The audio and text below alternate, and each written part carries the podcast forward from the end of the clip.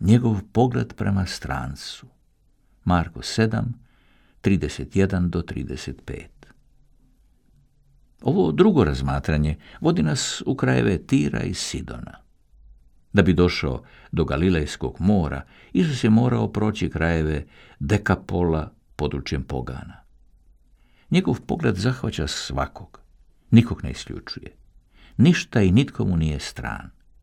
Sve one na koje je pao njegov pogled, on privlači k sebi, kao što nas je poučio u paraboli o dobrom Samaritancu. Usporedi Luka 10, 25 do 37, bližnji nije samo onaj koji ti je blizu, nego onaj kome se ti približiš, premda je jako daleko. Dok je Isus bio usred krajeva Dekapola, dovedu mu nekog gluhonijemog moleći da stavi ruke na nj i da ga ozdravi.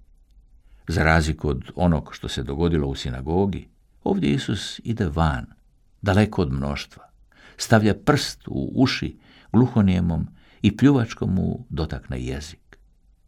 Zatim pogledavši prema nebu, uzdahne i reče Efata, to jest otvori se.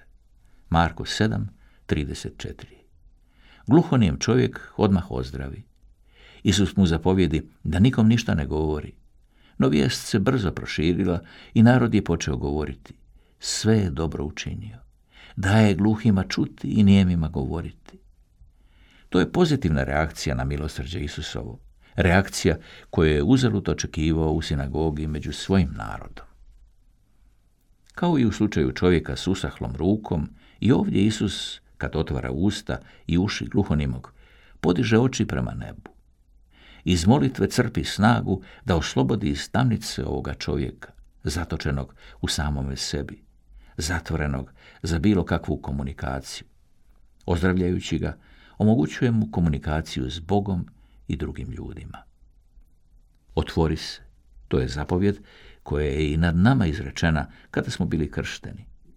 Otvori se životu, ljubavi, zahvalnosti. Otvori se slušanju i govorenju, dijalogu s Bogom i s braćom. Svaki kršćanin se rađa od ozgor i pozvan je uvijek gledati prema gore da bi drugima pokazao put života.